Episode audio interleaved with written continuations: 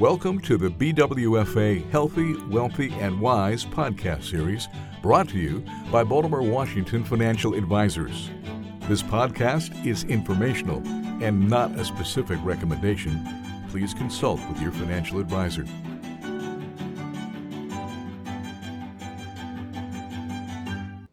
Hello, and welcome to a new podcast. This is Thad Ismart, Senior Financial Planner at Baltimore Washington Financial Advisors, and today we're going to talk about retirement plans and the confusion around the types of withdrawals you can make. Uh, and there's some other aspects we're going to talk about today. A retirement account, I'm talking about a 401k or a 403b, 457 sometimes, a thrift savings plan, those are for government workers. These are all types of ways you can save while you're working for retirement. Typically, there's a matching contribution, meaning if you contribute a certain amount, the company, your employer, will contribute a matching amount. Uh, it's always advised, for the most part, to contribute up to the matching amount at least, but of course, save as much as you can while you can. While you're working, though, you may need the funds for various reasons. Um, some of those reasons would be maybe to purchase a home or to help out family members, uh, help, or help with healthcare expenses, uh, and other things. Well, when can you take money out of your retirement plan and what ages and what are the consequences. First, we're going to start with the age 55 rule. If you leave your employer after the age of 55, you can withdraw those funds, distribution to you if you wanted to, and live off of them in retirement. And you won't have to pay the early withdrawal penalty. Typically, when you withdraw funds from a retirement account prior to age 59 and a half, there is a 10% early withdrawal penalty. You can avoid that by leaving your employer after the age of 55. You'll have to pay income taxes, but there won't be an early withdrawal penalty. Once you reach the age of 59 and a half, most retirement plans allow you to withdraw the funds in what's called a an in-service distribution. This means that even while you're working, you may be able to take the funds out, maybe not to live off of, but you may want to transfer it to an IRA. This is a t- trustee to trustee tax transfer, uh, and there is no taxes or penalties due. After you leave your employer, whenever that may be, you can then withdraw your funds, transfer it to an IRA, or if you leave your employer and start a new job and they have an employer plan and your employer new employer allows it, you could withdraw the funds, roll it over to your newer plan. In your plan, it's important to note that you probably have the option of traditional also known as pre tax contributions, Roth contributions, and after tax contributions. Pre tax contributions go into the plans tax free, they're not subject to federal and state, any state or local income taxes. When you withdraw the funds, you're going to have to pay income taxes. It's going to be treated as ordinary income. Roth contributions go in on an after tax basis. When you withdraw the funds and it's a qualified withdrawal, those funds are tax free, all the growth too. It's all tax free to you. After tax dollars, some plans allow you to contribute above and beyond the $22,500 annual limit, 30,000 if you're over the age of 50. Allow you to contribute above and beyond that amount, up to could be up to $63,000, $68,000. Very special plans, very unique, not many offer that. But if they do, you can contribute on an after tax basis. Don't get a pre tax deduction, you don't get the Roth growth, but the pre tax growth is pre tax, it grows tax deferred. You just have to pay income taxes on it. Some plans allow you to complete what's called in plan Roth conversions, where you make the after tax contribution and immediately convert it to Roth. It's a backdoor way to contribute more to your Roth. I mention this because if you transfer your accounts and you have pre tax, Roth, and after tax, you need to know what to do with all those dollars. The pre tax, simple, transfer it to an IRA, trustee to trustee transfer, so it's going to be tax free. Don't have to worry about it. Roth contributions that are in there, you want to transfer that to a Roth IRA. You don't want to take a distribution to yourself. You want it to grow tax deferred, so all that tax growth is free to you. The tricky part is the after tax. If you have after tax dollars, not pre tax, not Roth, but after tax dollars when you roll over your plan, the IRS will allow you to transfer those after tax dollars into Roth. Not the growth, but the after tax dollars could go into Roth. Um, common mistake it's not a common mistake, but of mistakes, it's one of the most common is that when uh, sometimes clients or folks leave their employer and they have after tax dollars in there, the representative they're working with at the institution, the custodian of their current or former employer plan, asks them what they want to do with it. And they let them know you can transfer those after tax dollars to your bank account, which is true, but you probably don't want to do that. You want to transfer that to Roth IRAs. In an emergency, you can, for the most part, most plans allow this, do what's called a hardship withdrawal. Common mistake I've heard folks call this hard, hardship withdrawal as a hardship loan. That's not true. It's actually a hardship withdrawal. All it does is allow you to access your funds that you normally can't. Typically, it's because you're under the required age 50, 59 and a half, or you haven't left your employer after age 55, or you're still working. All of those you can withdraw the funds in the bind in an emergency if you qualify. Usually, there's an approval process by the um, director of the plan, the plan administrator. It doesn't save you on taxes and it doesn't save you from the early withdrawal penalty. It's just a way to access funds that you need in an emergency. You're still going to owe taxes and you're still going to owe a penalty. Another way to withdraw funds is through a loan, and this is one of the more common ways to withdraw funds from your current employer plan. They call it a loan, but it really is not a loan. It is a tax free distribution to you that you pay back in the form of contributions. So they're not loaning you the plan, your retirement plan, it's not loaning you money against your 401k, your TSP, your 403b. They're actually withdrawing. They're selling investments inside of your account and sending you a tax free check. Hmm, I've heard it many times from folks who have taken loans, and these can be used for any reason. There's no approval process. Typically, it's up to $50,000, and you can have only X amount of loans out at a time. Uh, but folks may say, well, I'm taking a loan and there's going to be an interest, but the interest I pay goes back to myself. And it does. If you pay interest, usually there is six, seven, eight, maybe higher now because of interest rates are higher, you do pay back yourself.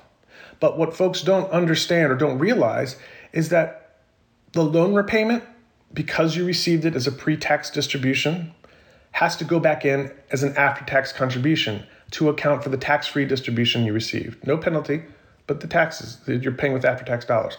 You're also paying the interest that you pay back to yourself with after tax dollars. And that same interest you're paying with after tax dollars back into your retirement plan might not be a large amount relative to your, 4, to your 401k. When you withdraw it, it's going to be taxed again because it's all pre tax dollars. They don't differentiate the interest. So you're going to pay tax twice on the interest you pay yourself on that loan. More importantly, I would suggest is as a downside that you're selling assets, meaning that you're selling it whatever the market's doing. If it's down 20%, you're selling when your investments are down.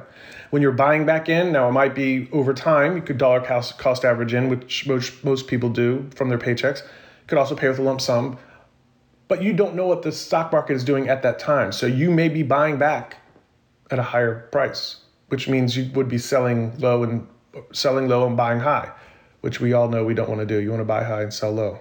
So those are the two main downsides to a 401k loan.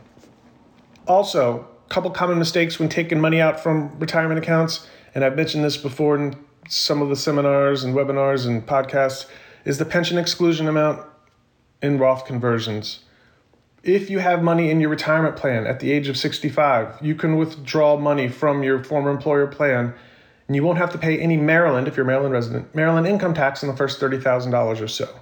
If you're married, both of you can do this.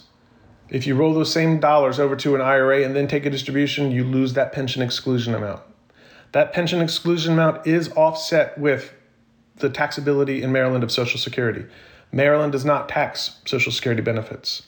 But if you start receiving benefits, every dollar of pension or withdrawal amounts that you take from your 401k or 403b TSP is reduced by every dollar that you have of Social Security because Maryland's not going to tax Social Security. So if you're receiving $30,000 of Social Security benefits and you have a $30,000 withdrawal from your 401k, you don't pay taxes on Social Security, but you will pay taxes in Maryland on that distribution.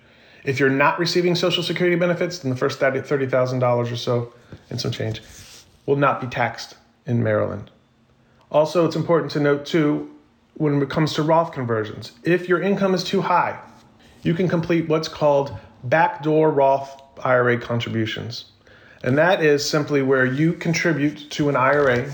You don't receive a tax deduction because anybody can contribute to an IRA. It's just whether you can receive a tax deduction if your income is below a certain threshold. The threshold to contribute directly to a Roth IRA is much higher. So if you can't contribute directly to a Roth IRA, then you can't contribute to a traditional IRA and get a pre-tax get a deduction.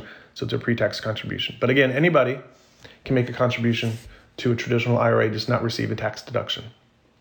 If this is the case and your income is too high, so you this is the only way you can contribute to an IRA, you can then the next day take those same dollars, convert it into a Roth IRA, basically taking out the after-tax IRA contribution, putting into a Roth IRA.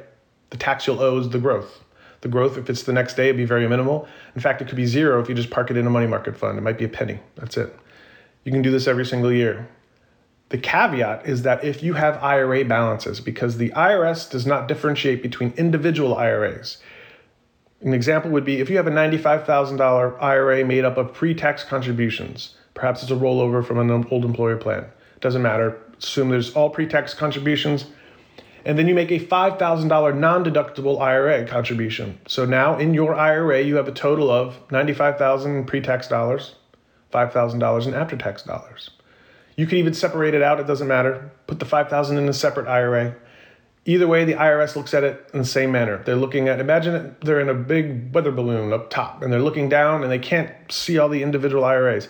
They see one big pot of money, no matter where it is. They see $95,000 of pre tax dollars, $5,000 of Roth con- of after tax contributions. So, whatever you convert, $1, $99,000, $5,000, that dollar amount because 95% of your IRA dollars are pre-tax, 95% of your Roth conversion is going to be pre-tax. The way to get around this is take that 95,000 and put it into your current employer plan. It just has to go into a non-IRA. Doesn't matter where it goes, non-IRA to zero out your pre-tax dollars. And you may think, okay, great, I'm going to do this. I'm good to go. But let's say you do this in January, anytime early in the year. And then towards the end of the year, you decide to retire and you think, well, I want to expand my options, my investment options. Um, I want to pre- professional management. I'm going to roll over my 401k into an IRA. And you do that in December. Well, now when you file your tax return next year, on there, the IRS asks you what your IRA balances was at the end of the year. They're going to see that you have an IRA balance as of December 31st, 2023. They're going to tax your Roth conversion in the same manner as the previous example because they don't know what's going on throughout the year. The your tax return is a report card from the previous year and there's no timing. So if you have an IRA balance at the end of the year that has pre-tax dollars in it, even if you converted your after-tax contribution to a Roth IRA prior to that in the same year, you're still going to owe taxes on that conversion in the same manner as the 95% example. So keep that in mind when you're transferring uh, money out from account to account, withdrawals, distributions, hardships, loans can be very tricky, making costly mistakes, and potentially could cause you to pay more income tax than you would have otherwise. Stay tuned for other podcasts, and thanks for listening. Thanks for listening. For questions, more information, or to schedule a conversation, please contact Baltimore Washington Financial Advisors. Past performance is no measure or guarantee of future returns. Investing in securities involves risk including the risk of principal. The securities and services mentioned here may not be suitable for every investor. You should discuss these with your advisor prior to making a final determination based on your risk tolerance, your investment objectives, and your financial situation. Baltimore Washington Financial Advisors is a registered investment advisor.